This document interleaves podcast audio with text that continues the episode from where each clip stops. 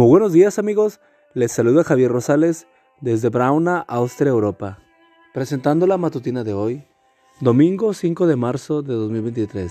La matutina de jóvenes ya por título, ¿qué pasaría si? La cita bíblica nos dice, pero Daniel propuso no contaminarse con la comida y el vino del rey. Daniel 1.8. Demos alas a la imaginación por un momento. ¿Qué pasaría, por ejemplo, si los jóvenes decidieran no ingerir más alcohol? ¿Te imaginas cómo se afectarían las finanzas de las industrias de cerveza y de licor? ¿Y qué sería de las discotecas y los centros de diversión nocturnos, que dependen para su sustento mayormente de la venta del alcohol? ¿Qué pasaría si los jóvenes de todo el mundo decidieran no consumir la basura que en forma de películas, videos, revistas, etc., produce la industria pornográfica anualmente? ¿Qué pasaría si los jóvenes de todo el mundo decidieran mantenerse sexualmente puros hasta el día de su boda?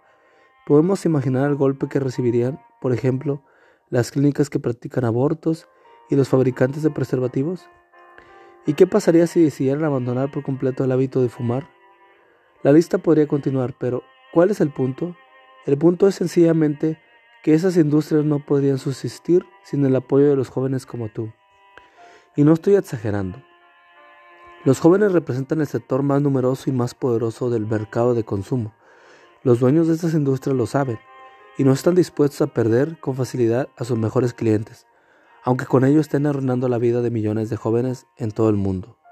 ¿Cómo responder al poder esclavizante de vicios y de una industria del entretenimiento cuyos dueños solamente están interesados en tu dinero, pero no en tu salud o en tu vida?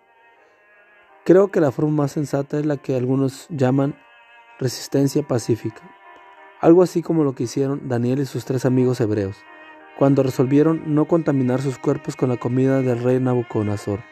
Daniel 1.8. Resistencia pacíficamente significa ejercer tu derecho a disendir, ir en contra de la corriente.